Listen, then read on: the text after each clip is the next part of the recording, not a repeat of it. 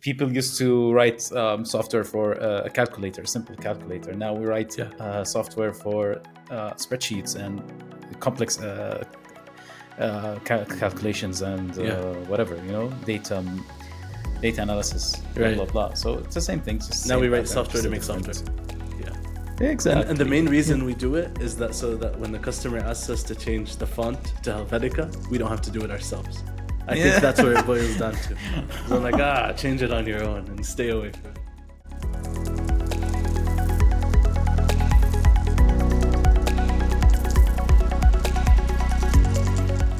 Hello, everyone. Welcome to episode three. We're going to talk about, uh, the title's pretty interesting today. We have uh, Productized Till It Hurts, Customized Till It Works with Mariana and Luay. Welcome back, guys. How's it going? Hello. How are you feeling about episode three? Let's start there. Well, excited. All right. Excited all right. to talk about how products versus project management roles uh, switch yeah. between each other when thinking sure. about client side or product sides. Let's do it. Okay. So uh, we're going to try to hit a thousand episodes, then we'll be famous. But if we get to nine hundred ninety-nine, we're not famous, nobody be upset. It's a journey. Let's do this. Okay. So today we're going to talk about, uh, so our title is Productize Till It Hurts, which just means that if you're building web products, digital products, SaaS products, you are... you want to productize as much as possible, right? Because you set out to build a product. Maybe you want to get to the world. Maybe you want to go to thousands of people to use it. But then inevitably you're going to start making money, which is hopefully a good thing. And you're going to be so excited. You're going to get that first contract, that second contract. And they're going to be like, hmm, can you give us a report that does this? Mm-hmm. You're going to be like, ah, uh, okay. You're going to make it happen. And you'll be like, oh, maybe all of my customers will use it. Then the second week, you're going to get another request that says, hey, can I get an email when this happens? And you're going to be like, oh, maybe ten customers can use this one. And then the third one is going to be, hey, can I flicker the lights whenever a new user signs up? And you're going to be like, F my life. Why did I get into this? I'm servicing one client. They're paying me three hundred dollars a month. And I'm dedicating thousands of dollars in terms of you know, uh, team effort, work, planning, so we can serve this one lousy client. So you start thinking, did I screw up my pricing?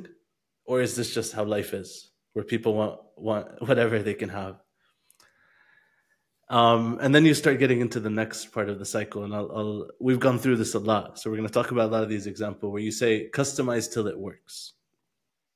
But then the question is, how do you customize it in a way that can work for your first fifty, one hundred, two hundred, three hundred customers? So this is actually a problem that we're facing. So I love, I love that we're going to talk about it. Uh, for your viewer, for the viewers, we have not really rehearsed this. We're just kind of winging it. And mm-hmm. that's the plan. That's the goal. We want to wing it so that we can get our minds going as to how uh, how this happens. And we're going to use a few examples of some real world st- uh, clients that we've uh, uh, products we've built and clients that we're servicing. And go from there. So I guess let's start out with, uh, I would say the first step is to say, like, what is a productized offering? So what does that mean? Does that mean uh, I call up my local coffee shop and I say, I'm, I'm going to build you an online ordering service? Or does it mean I build, what comes first, the product or the customer? Or do they go hand in hand? Uh, I'd say it should go hand by hand because you cannot create, just like we discussed in the previous episode of M V P development and choosing an idea to be built, you need to have at least some customer data, a customer problem that they're, that you're trying to solve, based on which you'll be uh, thinking of uh, the features of the product and everything, but you don't need to take into account every single wish or bucket list item a customer suggests that they have wished all their life to have within your app, because maybe that's like super different from your uh, initial product offering. So I would say it's not one or the other comes first, but rather both come coming side at the side. same time, yeah. yeah, side by side. But then you as a product owner, product manager, or the uh, team lead decide on how to move forward with each and every uh, customer uh, inquiry kind. Interesting. So, so you would basically, Mariana, let's say we're starting a product today. It's selling uh, microphones. Mm-hmm. We're gonna go out to talk a bunch with a bunch of podcasters and see what are your needs. Like, do you need a physical mute button? Do you need like a gain adjustment? Mm-hmm. Or maybe we'd research what's out there in the market, right? Mm-hmm. Mm-hmm. Okay, and we do that in parallel as we develop the product.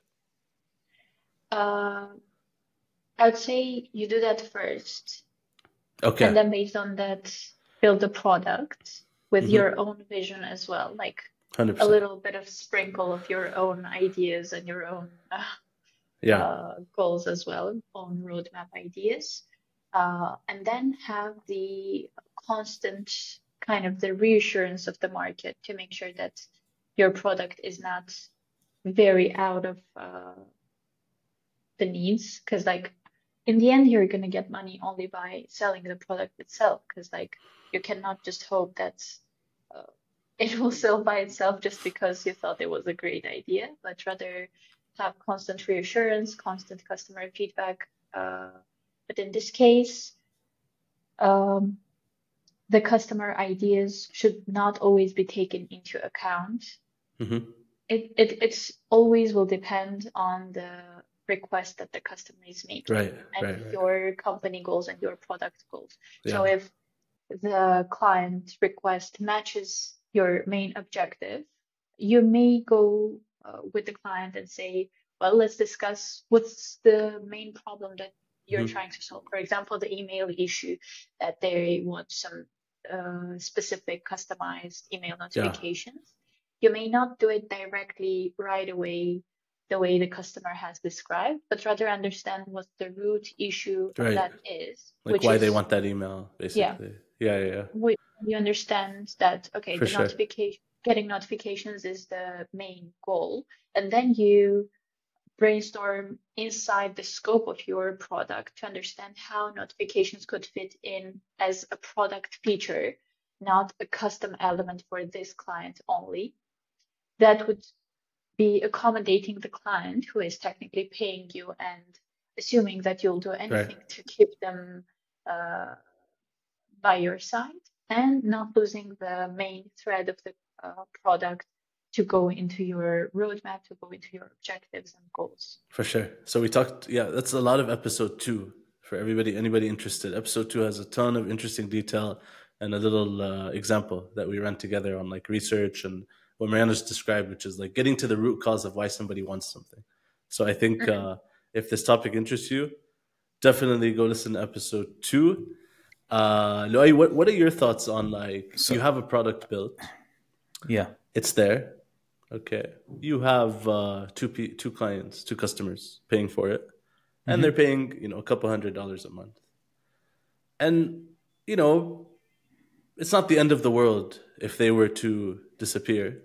But they're asking for, I don't want to say unreasonable requests, like semi-reasonable requests that they, they're not asking for fun. Like they didn't wake up in the morning and say, I'm just going to go mess with Luay.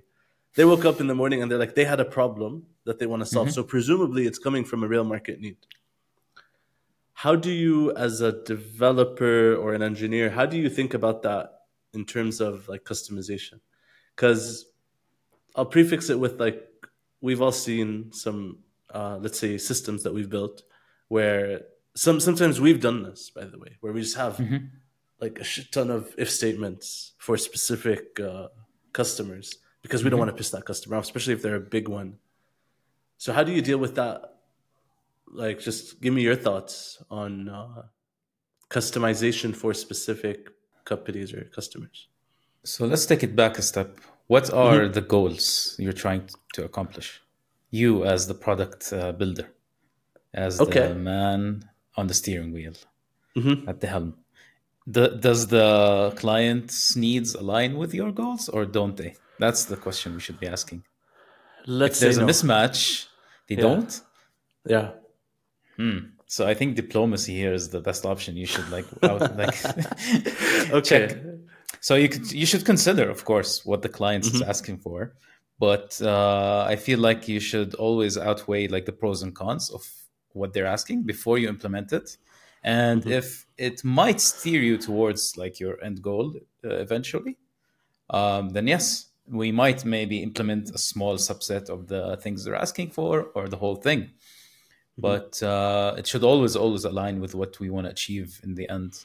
Uh, so okay. we don't get like uh, into a roundabout and just go around in circles, you know, or just take a, another way, another path and end up uh, regretting it later on when the client isn't happy anymore and just wants to not pay anymore. And like, yeah, we, we, so you have to think about it future wise, like with your goals. That's what I think. Like long term, does it fit in? Right, is what you're saying. I'm gonna exactly. Put you on, yeah, yeah. I'm gonna I'm gonna put you on the spot, man, and ask you a quick question. Mm. Of an actual request that came in yesterday, and I just remembered it yeah. on one of our projects. We have uh, like a front-end U I, let's say. This is one of our mm-hmm. uh, older uh, beloved partners and, and customers that we have worked with for a very long time. And one of their customers asked for, can we change the font for a specific title to Helvetica from like a serif font that we are using? And my my my first response was, I mean, sure, it can be done, but like, is it that big of a deal? And I quoted them, whatever it is, like to take whatever time it would take to do that, to change a font site-wide. Because I was like, look, everybody loves Helvetica. Let's just change it for everybody. And then they came back with a, a curveball, and they were like, is this change going to be system-wide, or can all customers... Like, is it just for this specific client, this specific uh, event?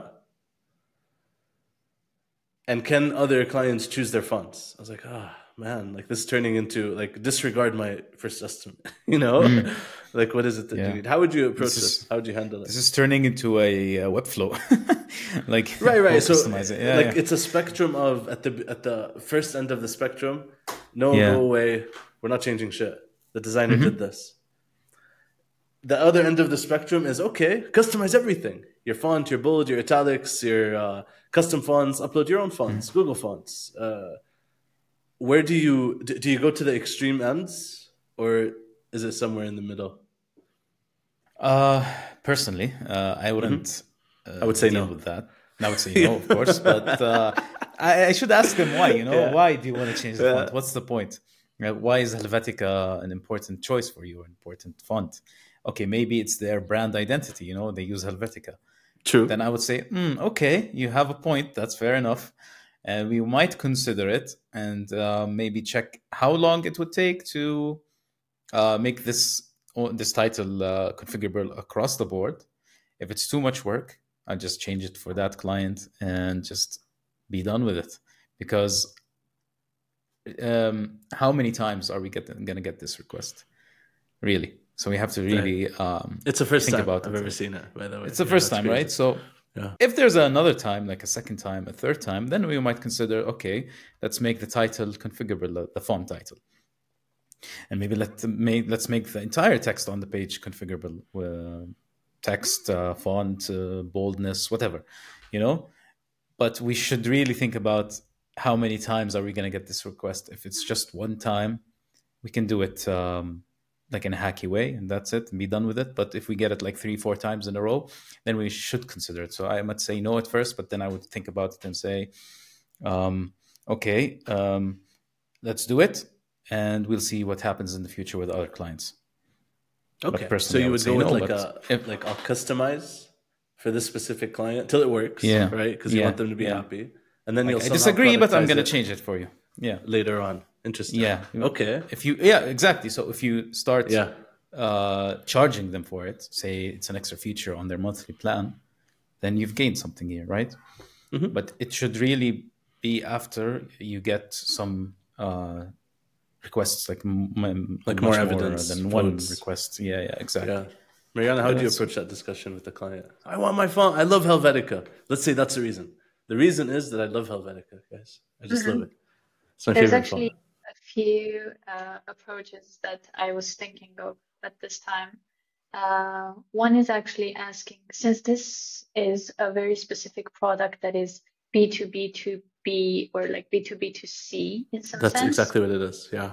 And in this case, since we are not the ones directly working with the actual clients that are using the platform, uh, my accommodating self would say, I would uh, suggest you to uh, survey your clients and see if there are any other people uh, thinking of this feature as well. Because if they are, maybe we can increase the prices for both uh, endpoints uh, and both you and us can earn more money on this additional feature that is white labeling or like uh, branding your uh, platform or something like that. So in this case, maybe this is a feature that people didn't think they need, but they actually need. So just like the uh, iPods case of Apple, no one knew they needed iPods, but when Apple introduced iPods, turned out everyone needed them. So in this case, maybe people are not thinking of it because they don't have the, the functionality, but they might be willing to pay for it. They might be willing to pay extra per month for it. So in this case, my, as I said, accommodating self, the product uh, side of me would say, uh, do a customer survey, see if there are any more people requesting it. And if it's a yes, then let's think of a pricing model that will work for both of us, uh, a quote for a global change that will accommodate all the clients wanting those features. If if there's like zero interest in it and there's only this one client that is really hesitant about their font and their italics, uh, I'd say, okay, we can do this. Um, if it's a long-term client and uh, we have had uh, working with them for a long time, I would give that as a gift because it's not very big deal to write an if statement for a specific subdomain or an event within the platform. But if it's a new client, I would just tell that it's an additional feature for a very small amount of money and upsell it as uh, an additional functionality for your client. So that would be my approach, because in this case, it would be very stupid to do it globally without understanding if it's needed at all and like charge the whole client uh, and their clientele just because a client decided that their branding is too important to them. But ignoring it completely would not be not very nice as well. Yeah. I think I think we all agree that like on that spectrum, first you're gonna give them what they need because it's a simple change, and then long term you're gonna think of how it affect. It might be a valid request, like people want their brand guide to be out there, especially because it's B two B two C. You're right.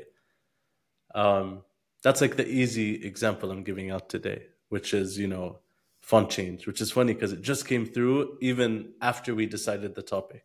It's like the universe is sending us signals. Maybe this is a great example of um, what we were going to talk about, like like you said, productization. Um, but um, I was still going to say something. Uh, so would you really want to, this is the developer in me talking, would you really want to open the Pandora's box of uh, doing the customer survey? Yeah, like maybe oh. that's going to open like a whole new thing. Dude, I'm terrified of that shit. Like I'm I'm so yeah. giving that test to Mariana and I don't want to even know the results. Like when we do it for uh, Desmos, for example, like I don't, because customers, when you ask them, they might give you some very interesting insight Outlandish and I should read it. Ideas. I, yeah, yeah. I would like to turn on the lights when a user signs it. Yeah, I but this is the developer in me, not the actual like, uh, I, I shouldn't yeah. like feel this way, but I do as a developer, you know, but that's the wrong, the wrong path to take, you know. You should always listen I think, to your customers. Uh, yeah, I think researching a little bit more uh, user experience gives you another mindset of users' behaviors as well. So like when you actually go into the product side of things and realize that how impactful can a single change be uh, in the customer's eyes, you then understand that, okay, surveying might reveal so many more things that you're not willing to do at all, have zero patience, efforts, energy, resources to do all of that. But then at least you know what they want, and at least you can prioritize your next uh, sprint cycle, or however your methodology of development of uh, the product is. Uh, at least now you have a better sense of direction. And it's, uh, I would want to compare it as an analog or map. Like you, when you sit in a car and you start driving, you need to ask the customer where they want to go to have the final direction point on the map pinned, so you know how to get to that point. Otherwise, when you're just driving around and you're getting nowhere because you're thinking, well, I might also go to go pick up some groceries. I might as well uh, fill up the gas tank. I might as well change the oil. But instead, you all you needed to do was go to the next uh, block's coffee shop and grab a coffee. So you need to understand what the client's final goal is with your product. And like, especially with the current uh, product development trends that I'm seeing, is uh, trying to provide all-in-one solutions, which is also right. not a good thing, because uh, a lot of the products that I'm using, a lot, a lot of softwares that I'm using, are trying to give me everything at once everything. and trying to yeah. upsell at once. Meanwhile, all I wanted from you was this one simple thing. Like if it's a ClickUp, uh, for example, or I don't know, Figma, whatever. So I'm using it for the main features of this product, and I'm already using another solution for this other need. And I'm not really willing to switch my whole data or my whole information that I already have built in this other platform just to have everything in one place. Although I, as a product manager, like love to have it organized in one place, yeah. so it's reachable, so everything right. is connected, you can link everything, you can put on relationships, dependencies, I know everything. It's super nice and like very efficient, but I'm not willing to do the step of saying bye to something that I've already been using for so long, and I'm so used to it, and I've right. accommodated all my data points to it, all my resources to it.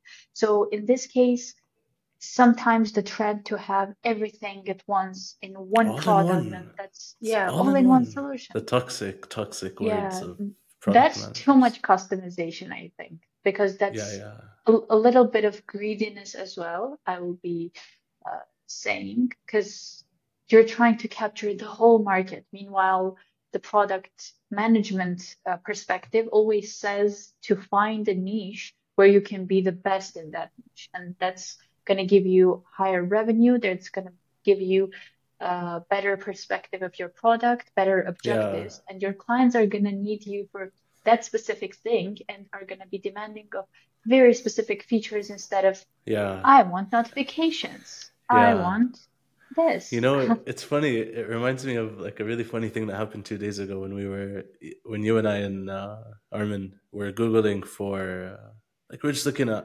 engineering as marketing type of things right, mm-hmm, on mm-hmm. Uh, on Google, and we're Googling for uh, drag and drop app builder, I think was the keyword. We're just messing with keywords. We're trying to see like what are some keywords with high search volume, low competition, and we get one of the results which says uh, drag and drop app builder. It's like ranked number three on the page, and it's a uh, it's it's a survey software. So you can build a form. Really? Okay. So I remember, you know, Armin at the time is like, he's like, I don't know the service. What is it? Oh, it must be a drag and drop. I'm like, bro, it's a, it's a freaking uh, survey software. So we go in and we create an account. You can just, the only thing they add is that you can create a separate page that has like images and text, and then it goes to your okay. form. Okay. Uh, so most people think maybe they want an app, but it turns out they just want like a form. Yeah, or maybe a multi-step form. Right. So it's not an app builder. It's when I say app builder to Luay as like the developer, he's like, oh, yeah, databases and endpoints and components and uh, and it's just their way of harvesting leads on exactly. Google. With, Most people are fine to go with just yeah. Google Form, really. Like, oh, that's all they need when you get down to it. Yeah. Uh, I just want to say something uh, about what Mariana said, like the all-in-one solution. Uh, mm-hmm. Technically, this just creates a bunch of bloat, like a bunch of bloated software. And dealing with bloated software, um, it can't take you that far. Eventually, you'll have to sacrifice some quality somewhere. Either uh, this corner, yeah. that corner, quality will be sacrificed. So technically, uh, you're right. Like all the all-in-one solutions are not the way to go. They're very bad, in my opinion. Just focus on a few things, do them well, and don't try to be everything. You know, don't do everything, because eventually you end up with a massively bloated piece yeah. of software, and it's, maintaining it would just require so much effort and so much time, yeah. so much money, so much people, and even iterating on it, like adding features to it, will be even harder. So it's a headache. Yeah, you're shooting yourself in the foot. So. Yeah, but even breaking that like... up into microservices won't do any, won't no, do no, it any no. good. If you think of uh, products like ClickUp, yeah. right, it's interesting because mm. uh, we worked with a company, they shall not be named, and we had trouble holding it together during the meeting. Like, we were there in person, and uh, somebody comes in with an idea. They should also be not be named. And they're like, and we asked them, okay, they were, they're working on like an automation project, like uh, some sort of project to uh, automate certain parts of the company. And they're like, we've decided, like they had been building custom software for the last six months or a year. And they're getting a lot of customization questions, like, can we have different statuses for the steps of the automation? And some genius came up with an idea. They're like, we're going to use ClickUp for our factory automation. So me and Larry are sitting there. We're like, ClickUp? Or, we're like, what? What do you mean ClickUp? That's a project management tool. Like, because it has statuses. And, like, our product has statuses too. Like, how does that... How is this happening? Like, what do you mean? They're like, yeah, what we're going to do is we're going to integrate all of our systems with ClickUp. And then the users can just go in and change whatever they want. So I think it was like at the time. So we're like, okay, so you guys just need something that can let you do like custom attributes and different statuses? Like, is that, or do you actually need to do something worthwhile? And it turns out they were abandoning their whole custom development schedule because they needed custom statuses, like literally those two things, custom statuses and custom attributes. And I noticed, we were talking to the developers, there were some developers in the room, and we even left, like, we were in the parking lot talking, and we're like, they can't think at a higher level of abstraction. Like the concept of saying, how do I make my statuses configurable on like another level up, they could not grasp. They just, they just couldn't get it. Not, not because they're stupid people, they're great people. But it's because they were always in a service mindset, not a productization mindset. They're not building a product for the world. They have twenty different departments calling them.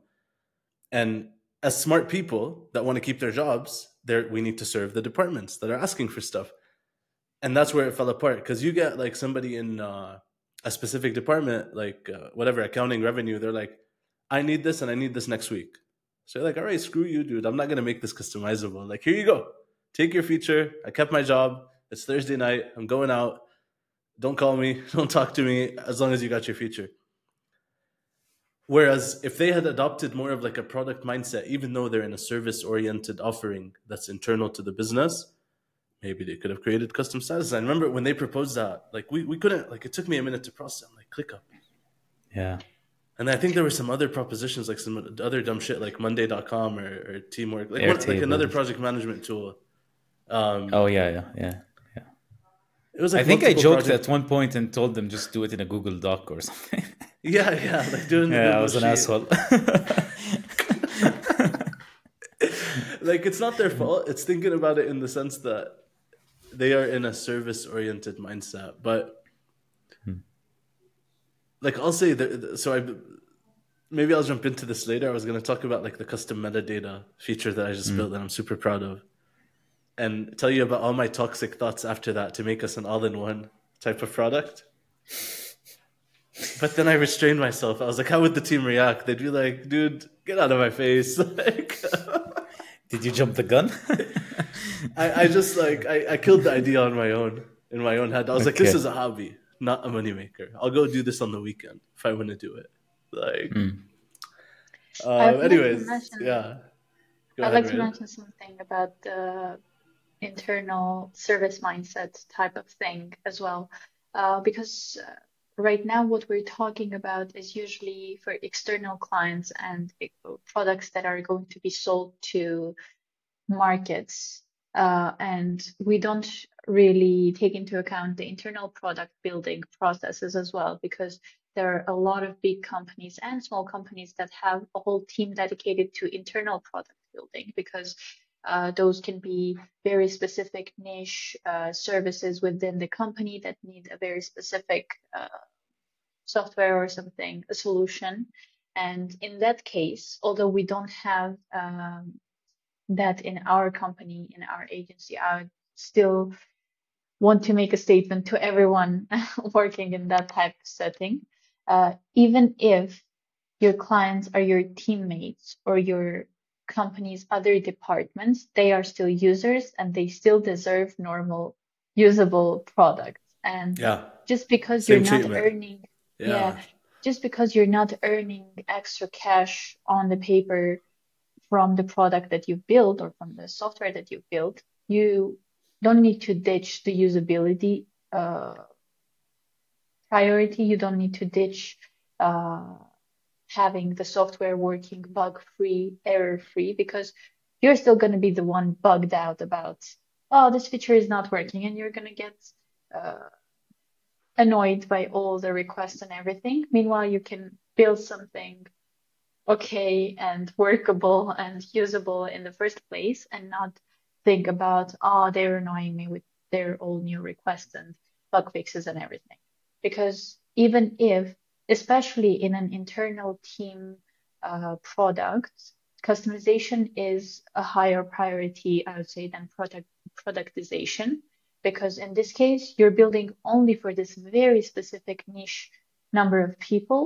Maybe one day, like when a product manager or a marketing manager sees what you're using and sees the need of the same product in a very uh, non-usual environment other than your company, outside of your company, maybe another company, another uh, market or something, then you can think of productizing it and making it into specific features, uh, not customizing it too much. But until the until the time comes to give it to the external market, to other people, uh, unless you're going global, all you need to do is customization, because the team is relying on your software literally, because you're the one giving that solution, giving that product to them. It's it's a different goal, right? Like their, like you said, their goal is to just uh, do another set of tasks to mm-hmm. keep the company afloat. Mm-hmm. But productization is is an, another beast. So, so they, they the two worlds, I don't think they collide. So that's one world and that, that's another one. So you're right. You're right. Yeah. You know, it's really interesting to think about some uh, like popular products out there. I think uh, like Shopify comes to mind, where you have this ability to specify email templates for different things that happen. Order confirmation, uh, uh, you know, when a customer uh, creates an account, all this different stuff. And they've resorted, and they've had this for as long as I remember. Like I first used Shopify in like two thousand eight or something. And they've been having this since uh, for as long as I remember, where it's just like paste in your H T M L and put a bunch of dynamic attributes. And then they have this whole language called uh, Liquid, which is like handlebars. And it's very like developer centric on there. But I think they face so much back and forth probably in their early years. There's like, you know what? Here's your template. Go ahead, put in whatever email that you'd like, and here are a few dynamic attributes that go in. It's customizable. It's extremely customizable, but I don't think it's the friendliest thing in the world. Like, like I don't, I think what they've done long-term to fix that is they went extremely customizable, extremely configurable, where it's like paste in H T M L. And then what they did was they layered templates on top of it for the, the, the normies, as they say, like the normal users. So where normal users that are non-technical think of, you know, your uh, your grandma, grandpa, whatever, trying to start a Shopify store, like the extreme example. They're not exposed to tech. They don't understand how to use this stuff. Are they going to go in and put an H T M L into a template? Or are they of course not. probably going to select no. from existing templates that are there? Yeah. So, so I think there's but a nice Matt, balance of of that, you know? There's a nice balance, yeah, but I'm I'm just afraid, like, pasting in H T M L. Imagine the problems they had with just people pasting in random things they found on the internet yeah, for yeah, Shopify yeah. templates, littered with malware and adware and shit. True. So I think they had a problem with that because their name is on on the site, like Shopify, mm-hmm. powered by Shopify. So that might uh, give them a bad image. So True. I don't think it's a great idea. But like you said, like a nice balance between the tech-savvy people and the non-tech-savvy people, just to customize their uh, their front end, uh, their storefronts. Yeah, is is a good good way to to handle that. Just a nice balance. Yeah, I like that approach. Like the more I mm, think about yeah. every time I encounter a feature, I'm like, what's like the extremely customizable version of it? So like now it's time to talk about metadata on Upstart. It's very interesting because we've done this before, the custom field stuff, and we've talked about this multiple times, but it's like building a custom form where it's like, okay, I'm going to add a new field, and this field is a number, and this field is a dropdown, and this field is a name, and I'm going to add these to my customer profile, right? So maybe it's easy for Mariana, maybe it's easy for Luay to grasp this concept of I'm going to add a field to a customer profile. But for like normal users, that's not how they think. They're thinking mm. about... processes.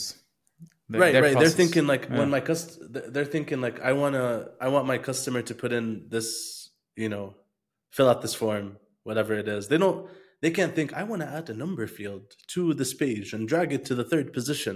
Like that's not the right thing. And so I'm thinking the extremely customizable version of that feature is the ability to specify custom fields that people like Luay, people like Mariana can grasp. Then from our basic users, maybe we set up this concept of form templates where it's like, if you are, because they're thinking about their business. Like if they're starting uh, a coffee shop, maybe our form template contains, what is the the strength, like coffee strength, coffee preference? Is it V sixty, French press, espresso?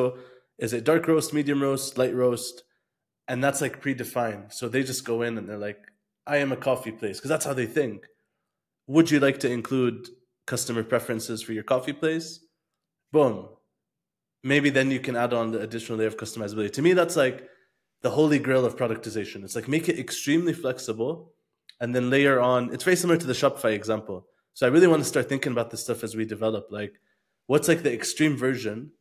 Because then think about it. Let's say you do get that annoying client or that annoying customer. Not annoying, but the customer that wants to get something done and they only pay two hundred fifty dollars a month. Then you can send them to the extremely customizable version of it and give them the knowledge base help that they need and just step out. No developers involved, right? Um, what are your thoughts on that, Mariana, as uh, like a product person? Because it makes your job a lot harder, by the way. Like I was gonna actually, there's one word specifically that came to my mind when you're explaining the situation, which is consideration. Although it might take us to a very human, psychological perspective of uh, everything, of work, of life, maybe, but it's always important to be considerate of who is this for. Uh, Because just like you're saying, if our uh, customer is not going to be tech savvy, is not going to understand or uh, get, grasp the values of uh, more technical terminology, even not very specific technical stuff that I'm not even used to going into deeper uh, conversations of that, but rather basic conversations of attributes to a user, which is a more tech uh combination of words rather than someone who from a business perspective would know. But in this case, the both project and product manager should take into consideration who is the end user of this product. If there's going to be an administrative technical assistant who is going to set that up for him, uh, for the business maybe, then I am willing to not go uh, a step further into creating the forms, but rather just transferring all the attribute knowledge or like more technical type of uh, resources to the administrative assistant, the technical assistant. But taking taking into consideration, just like Shopify, taking into consideration that the person that is going to be using my product is not so tech savvy, doesn't even need to know. Like I, it's it's not a requirement when starting a business to have an uh, idea of how H T M L works, how e-commerce works, how uh, payment gateway work. So that's that's definitely not a requirement for a business right now in this nowadays world, because if Shopify doesn't do it, another e-commerce uh, platform is going to ease up the process for them uh, without requiring all the best knowledge behind the, an online e-com shop. So in this case, it's all about consideration. And it goes the other way around as well. Even if I'm talking to a customer who is a business owner and doesn't grasp a lot of technical stuff, I need to be considerate of the tech team behind me as well, because even if the client is asking for something very specific, very niche, that is super vital for their business, I still need to take into consideration if the tech team behind me is going to curse me for uh, accepting they the will, request. They will always curse you no matter what. Yeah, no, I'm just kidding. Not us. Other well, we're used, we're used to that already. Project yeah. management managers can agree. But yeah, in any case, you always need to, although I would say that not having very much technical background, any type of project manager that, that, that is working with technical products should have a little bit of understanding how tech works, not to overpromise to the customer, because sometimes customers want uh, their, I don't know, phones to fly to the moon and get back to Earth within thirty minutes just because they want that. And then the lights flicker and, when the phone arrives. Yeah, yeah, yeah, yeah. yeah. But you need to understand if that's uh, feasible, if it's doable. Right. And you need to always take into consideration, even if something is, uh, even if the customer is asking, my, my usual uh, response to a customer request is, I'll, I'll need to double check with my team and then come back to you with a final answer. My most... Uh, Most of the cases, that's how I answer. Or if I'm really sure that this is something doable because I know that I can do it, or I know that I can specifically explain to the developer, and like the developer will, will not say that, oh my God, what, what did you agree on? Why did you get us into this? Uh, in all other cases, I usually say that I need to double check with my team, because both in terms of feasibility, in terms of timeline, because specifically business people are always in a rush to have everything as fast as possible. I want it, I want it but now. That's also need now. to be, yeah, even the custom features, you need to understand that as a project manager, you may think it's an easy job to do, to add attributes, age, gender, color, I don't know. Yeah. Gender identity, yeah. stuff yeah. like that. Whatever. And it is easy. It's just like every developer has this like suspicion where it's like, I'm polluting the creation when I do this. Mm-hmm. Exactly. Yeah. yeah. I just want to mention, like, look at Salesforce, for example. Like, we Salesforce all is just a fucking spreadsheet behind an A P I. That's what I feel like. Yeah, but ultimately, but it's, it's a massively bloated piece of software. We can all agree yeah. on that, right? Yeah, oh, I could because they all, all sales, Salesforce yeah. uh, fans are going to cancel you guys. But the, I don't think there are any fans of Salesforce. Nobody uses it by choice. Yeah, um, exactly. But I think Nobody's... you know it's funny because it is a multi-billion-dollar corporation. So what's your response to that? I just want to say no. I mean, look at how they uh, when a when the product is um. not tailored, but the product is controlled by the sales team that's selling the software. Look yeah. at how it ends up. Okay, they might True. sell um, to multiple enterprise uh, corporations, multi-million dollar sales deals, but the the core product, like when you're actually using it, it's bloated, it's yeah, quite slow. frankly bad, yeah. slow, yeah. overly complicated. But so yeah. So I'm, I'm gonna just, play I'm just agreeing with Mariana, just saying that yeah, yeah. the, the project but manager I'll, should me... always be present with the sales guy when they're selling the software. For sure, that's that's, that's my point. Just I yeah, and I think in Salesforce's example, maybe they were present. right? Let me let me push back a little. Let me play devil's okay. advocate for a minute. Put on my sales hat, okay? Salesforce sells to very large enterprises and and some medium-sized businesses and smaller businesses, but their price point is like medium to large, essentially, and they're going down market now. And you're dealing with big, like, let's say you're dealing with a Fortune fifty company, and that Fortune fifty company is like, hey, I need X Y Z, and I pay you five million dollars a year. Go figure it out. Yep. Sales guy comes back, like, developer has no power at that point. Neither does the P M. They're like, you know what? You need to shut up and make sure the five million dollars client's happy. And take that number to scale it to whatever you see as a big number. It could be a fifty thousand dollars client for a startup. That's a big number. Like that, that makes, mm-hmm. that makes, you know. So I think what happened logically in the Salesforce world was, you know what? The engineers went back and they're like, okay, they got the first request, second request, third request, tenth request, twentieth request, and the P Ms. And they were like, you know what? Sure. Everything can be customized. Like, it's extremely customizable to the point where if you want to set this up on your end, Mariana or Luay, if you want to create your own Salesforce instance, you probably need a Salesforce consultant that's going to charge you yeah. one hundred bucks an hour to yeah. customize it. And we worked with a local company here, and I, like you, you almost killed yourself, Sasha. like, yeah. that's, that's I almost person, committed suicide live in front of the whole team. You should see um, the email threads. Just oh God. yeah, and then half of the shit was revolved, resolved over the phone, right? Like yep. ultimately, yep. like they would just call yep. you on the phone, and he would call yeah. them. Yeah.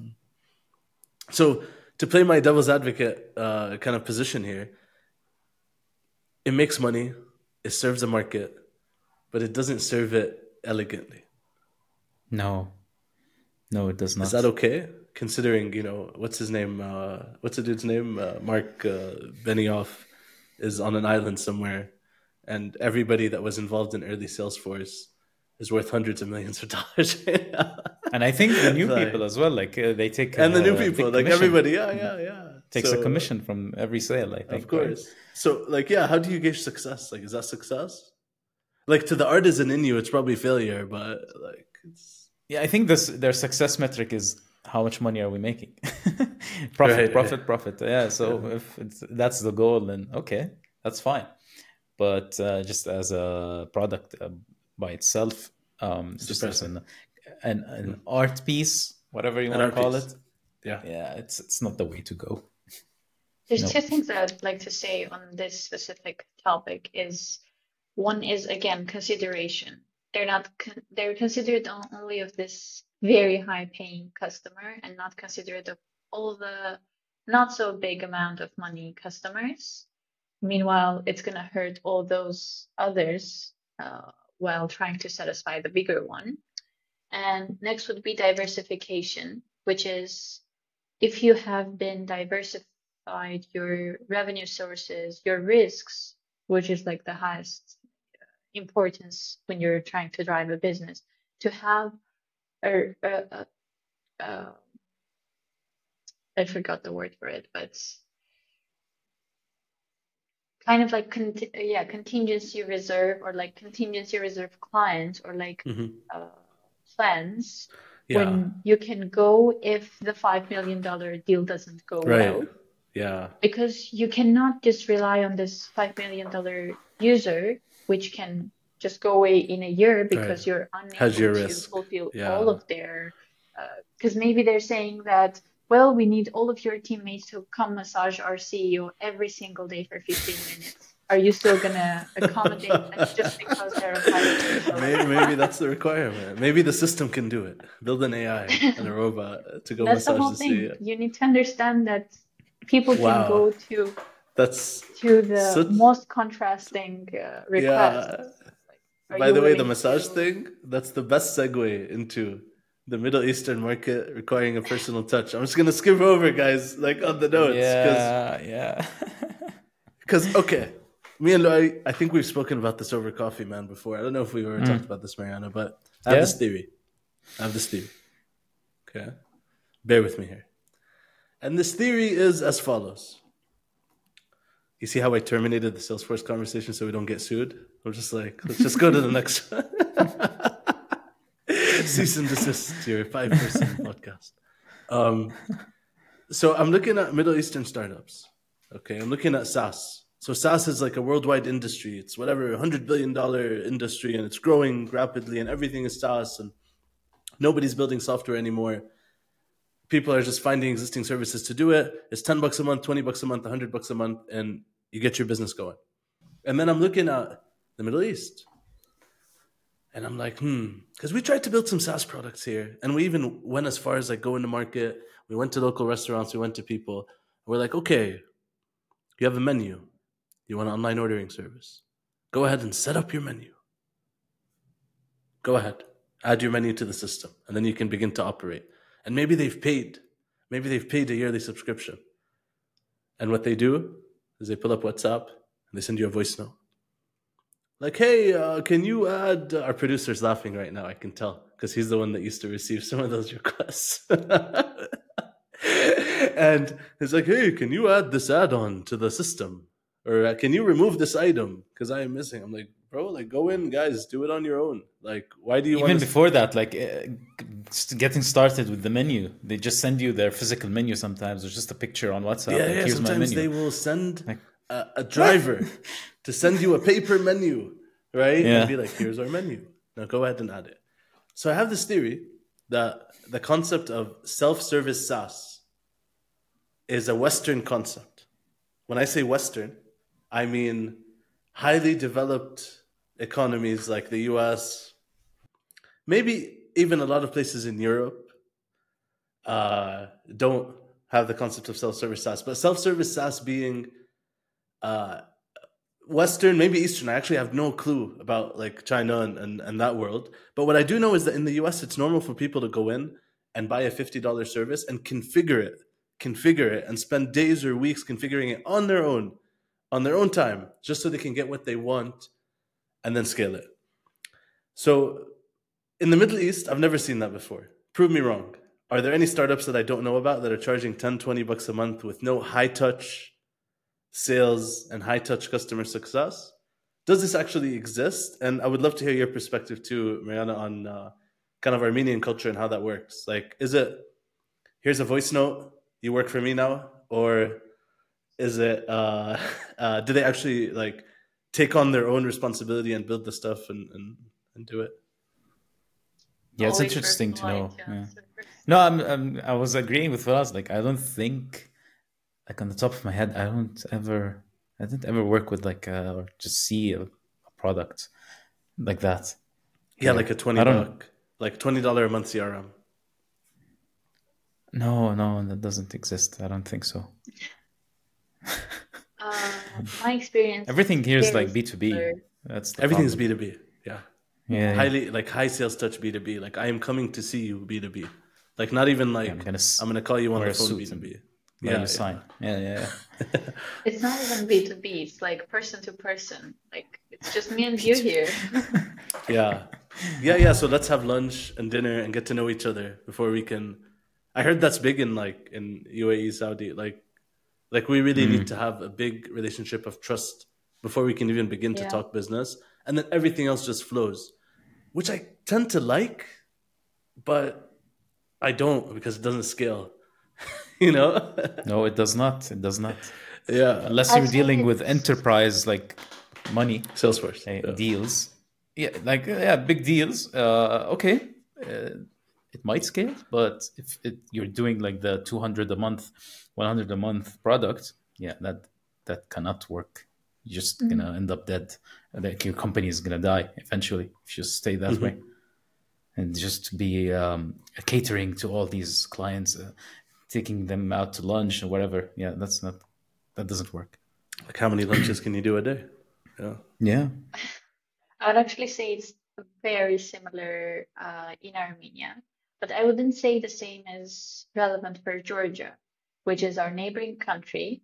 And we have uh, a lot of similarities in terms of culture, but Uh, in terms of this type of business culture, we're much more similar to Middle East because we value personal connections over anything else, over contracts, processes.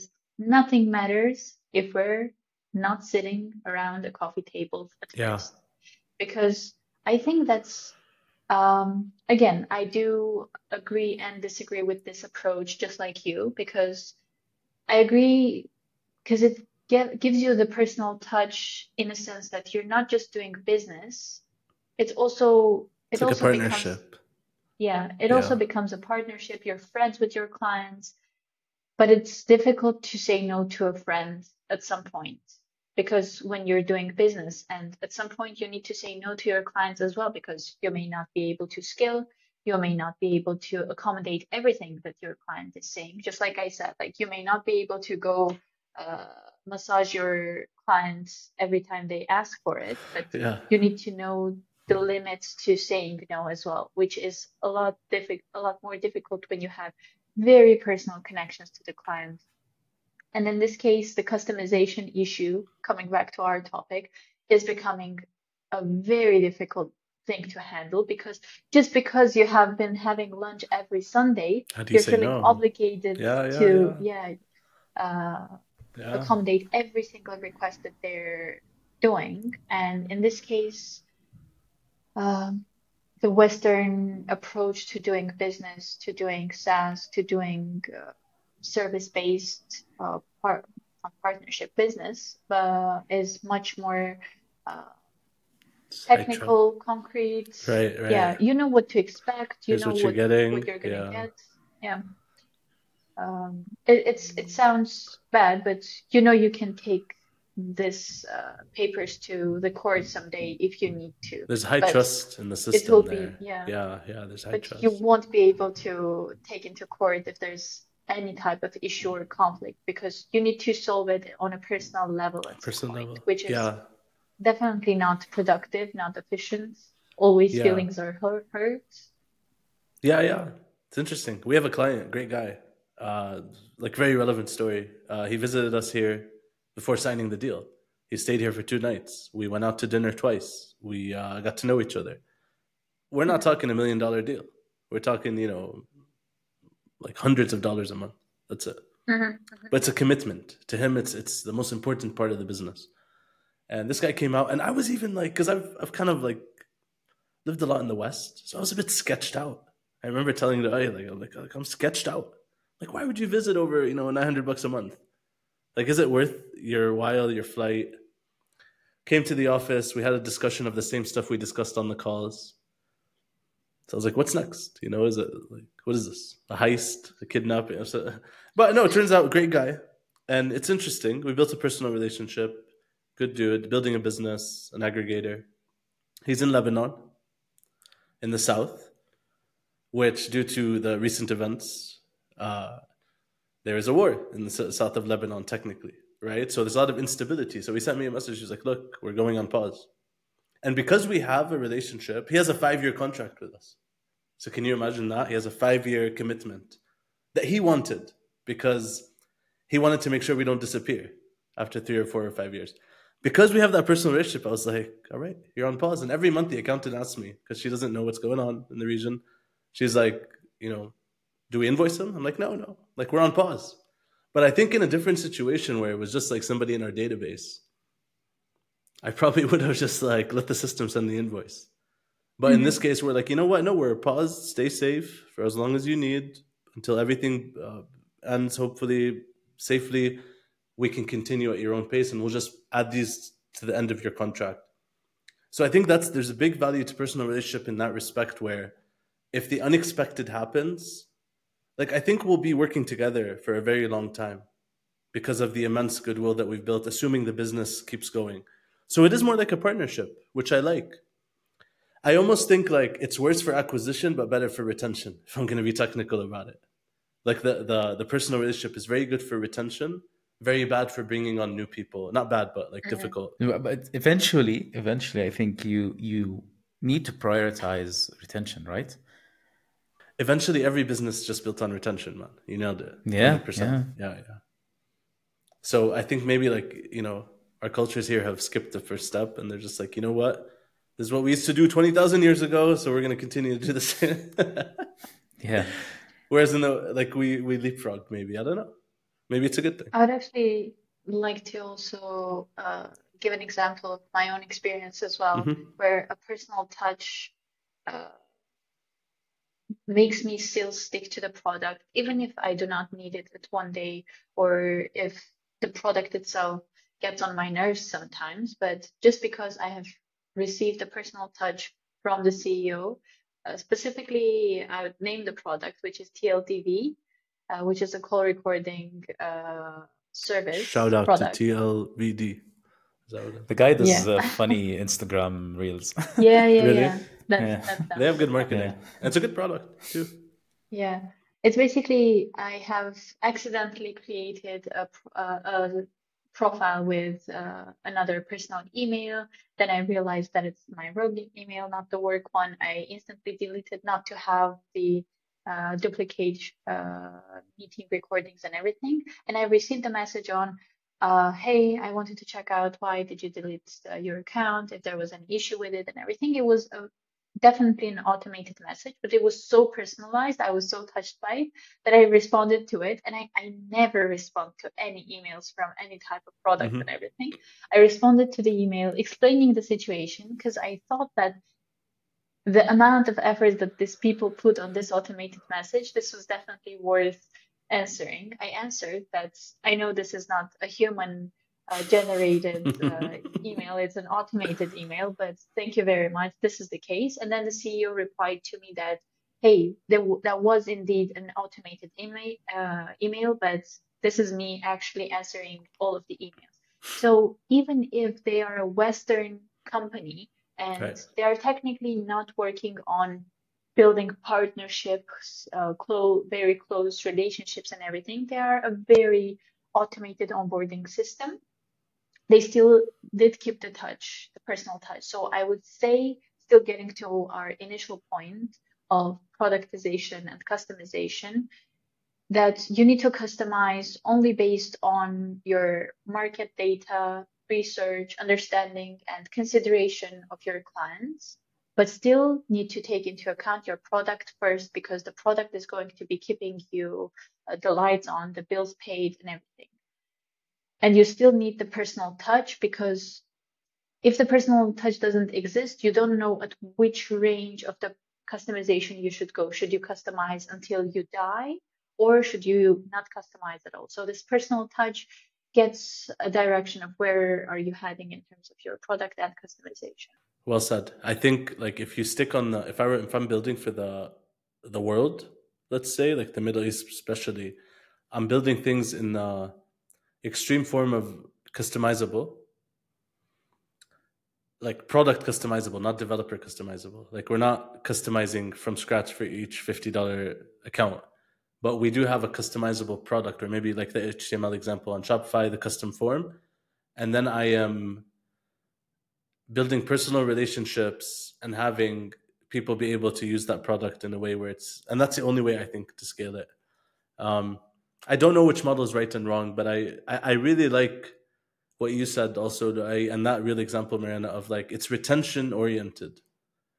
Like, this approach, if you have a personal relationship, is high on retention, uh, tough on acquiring. Like, that to me is, is a fabulous insight that I'm not going to forget after this.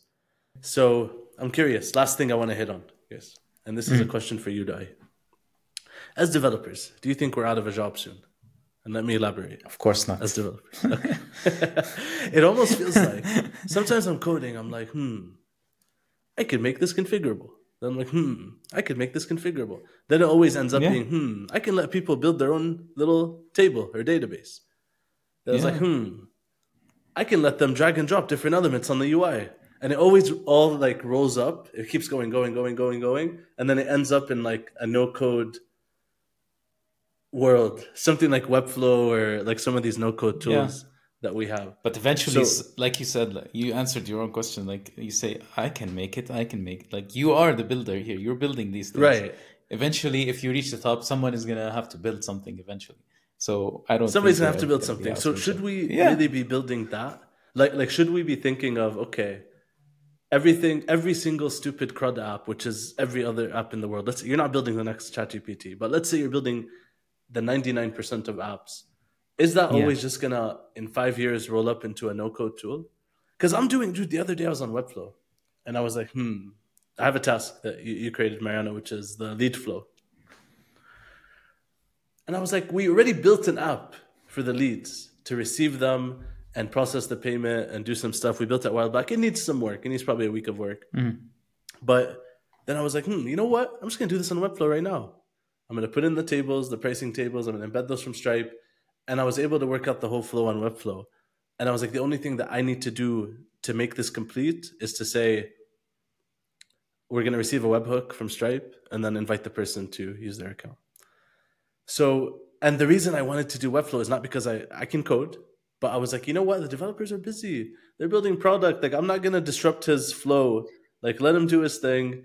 And we're just going to let the marketing team control this piece, because the marketing team is going to keep asking for shit constantly. They're going to be like, can we make it a two-step process instead of a three-step yeah. process? And it's going to get like, the developers are gonna, they're bound to get annoyed. So I'm like, you know what? No, like, we're going to empower the, the, the, the marketing team, let them make their own changes easily, leave tech out of it. So I'm just like, this is a, a thought I've had is, you know, what does it look like in five years code-wise? Is it all going to roll up into extremely customizable ClickUps and Webflows and no-code? And should we just quit what we're doing and just go to sleep? No, no. no so I no think, yeah, it's going to... Uh, I think eventually, like, the no-code tools are a huge, huge uh, success, obviously, and they are the future, and they are right now gaining a lot of popularity. But eventually... when a company or someone is customizing something for their needs using no-code tools, um, most of the time, eventually they reach a point where it stops working for them. They need to actually get down in the, the mud and write some code, or hire a developer to write some mm-hmm. code for them to, to change something, to customize something. Because these products are companies too. They have uh, limits. Yeah. Like, like they have limits on... the product, like you can't do this, you can't do, you can do this maybe X number of times, whatever, right? They have limits. So eventually some company somewhere is going to reach those limits, but um, maybe the no code tool will have like a customization option where you can write code, but uh, they don't know how to write code, the, the customer that's using right. that, that no code tool. So eventually they're going to hire a developer or learn um, to do that themselves. So no, we're not putting ourselves out of okay. a job. So would you be Actually, open we're making to... our jobs more efficient, more easier. efficient. Okay. More efficient because we can focus on the bigger picture, the the the, the nice stuff, the, the more complicated the stuff. Yeah, yeah. So yeah. let's just take an example of history. Yeah. So back the, back in the day, in the sixties, seventies, people used to write machine code on a piece of paper, like with right. they, the they punch would, cards. Like, yeah, yeah. The punch cards, exactly, yeah, yeah. yeah. And feed it into the machine, and the machine mm-hmm. would print out an output and like all of that. Eventually, someone wrote a compiler that compiles like human readable, ah, like assembly code into the punch card code, right? Uh, and people used to say back then, oh, you're putting uh, developers out of a job. But actually what people realized is those the same ten developers that were punching in the cards now are just writing uh, assembly code. The, the, we didn't decrease the amount of developers. Actually, we even hired more because things got even more complex. You can do more mm-hmm. complex things. You can write uh, better programs. The needs of the accounting teams even grew even more. So right. no, I don't think we're going to... Okay. You can follow the same analogy. So we're not uh, fighting it. We're embracing it. We're embracing it. We're actually building it. We're helping it because... this helps us like focus on the bigger stuff, like the nicer the stuff, stuff. The instead of writing crud apps yeah. all day. Not writing right? login the fun forms stuff, every, so. every month. Yeah. Exactly, exactly. Yeah. So yeah, I'm with the no-code thing because it helps us like um, get rid of that uh, part of coding, you know, the, the boring parts. There's one thing that I want like to Interesting. add yeah. to Luay's uh, answer is that from economics perspective, as uh, as learned economics, uh, as I've studied economics in my bachelor's, um, the, the main theory is that everything is cyclical. But in development specifically, and in products specifically, the cycl- cyclical uh, growth is also, uh, in some sense, growing in, uh, into a higher need. So like, Uh, it's going to be difficult to explain what my mind, mind is going through right now. But what I'm thinking is, although we are going back to the same needs in terms of development, custom codes and everything, they they are not the same needs as ten years ago, but those are more complicated needs. So this uh, cyclical trend is not constant uh, into, in, it's, it's not cycling within a constant, but it's cycling through an increasing number. So these needs are cyclical and increasing in terms mm-hmm, of the functionality, mm-hmm. although the custom code is still getting back into uh, the demand. The need for the higher quality codes is uh, inside into, into the market rather than the zeros and ones that was previously yeah. the case. It's kind of like when they say automation is taking over and, you know, you're not going to have any truck drivers, for example, because you're going to have automated mm-hmm. trucks. But then they're like, that part of the economy will retrain to things that are more important to us as a civilization, like caring for the sick and, you know, yeah. like uh, that kind of the stuff that cannot be automated. Yeah, but at this eventually current, the like, truck drivers in, yeah. will find some other thing, like maybe a truck driver is a good mechanic or a good uh, electrician so, yeah. or something. They right. might fix the trucks that are automated. They might For sure. uh, manage the fleet or whatever, you know? Yes. Eventually, things will um, fall into place. No one is yeah. going to be out of a job. We definitely need to have another podcast episode. An automation. Job market I growth. Agree. Yeah. Yeah. Because this is just happening to tech right now. Like the no-code stuff is getting more and more powerful. And mm. a part of me, we have one uh, like product in the M V P stage that we worked on as a side project, uh, Yumi and Ibrahim, uh, Luay, Cronus. And we did it for fun because we wanted to see what was possible. And we kind of let it be. But the more apps we build, the more systems we build, the more automation things we set up, the more custom fields we introduce, the more it always ends up, I'm like, hmm, this would have done it.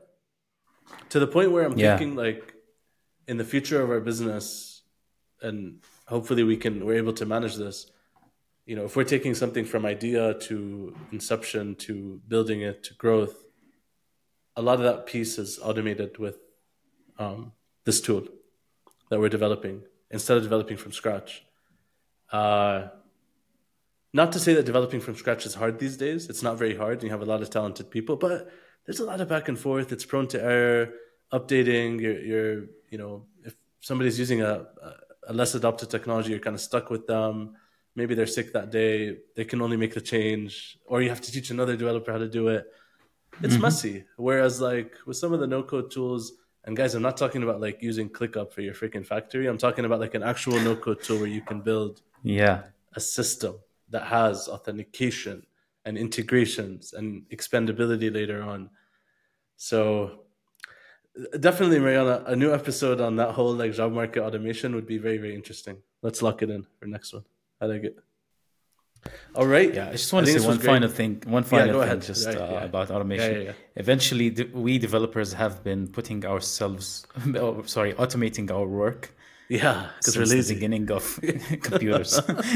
So I don't see this as any different yeah. than before. So it's the same, the same thing. True. People used to write um, software for uh, a calculator, a simple calculator. Now we write yeah. uh, software for uh, spreadsheets and complex uh, uh, cal- calculations and uh, yeah. whatever, you know, data data analysis, right. blah, blah, blah. So it's the same thing. Just now same we write pattern, software to make different. software.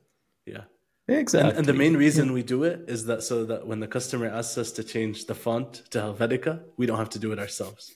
I yeah. think that's where it boils down to. So I'm like, ah, change it on your own and stay away from it. So Yep, yep. Just lazy. it, it all stems out of laziness. Okay. Um, that's awesome. Any final words, Mariana, on uh, products, productization? I'd say to sum up this whole episode, I would uh, get back to my initial idea of consideration all the time, consideration of who you're selling your product to, how is this customization going to be uh, assisting or destroying your product, and consideration of your team as well, who is going to be doing the customization itself, and basically understanding who uh, is going to be using it, why do they need this additional functionality, and how are you going to be applying it from the team perspective. And uh, as we all agreed on, I'd say that uh, for all the product managers, product owners out there, take into consideration your product vision always, and only try to uh, fit in requests if it fits into your product vision. Yep. That would be it for well said. Today. Yeah. yeah. Well said. Awesome. I think we could go on for hours, uh, but to be continued, guys. This was great. Yes. Thank you. Yes. And happy new year. Mm-hmm. See you in twenty twenty-four. Thank and, you too. Uh, happy new year, everyone. Thank you. Take care. Thank you. Bye. Bye-bye. Bye-bye.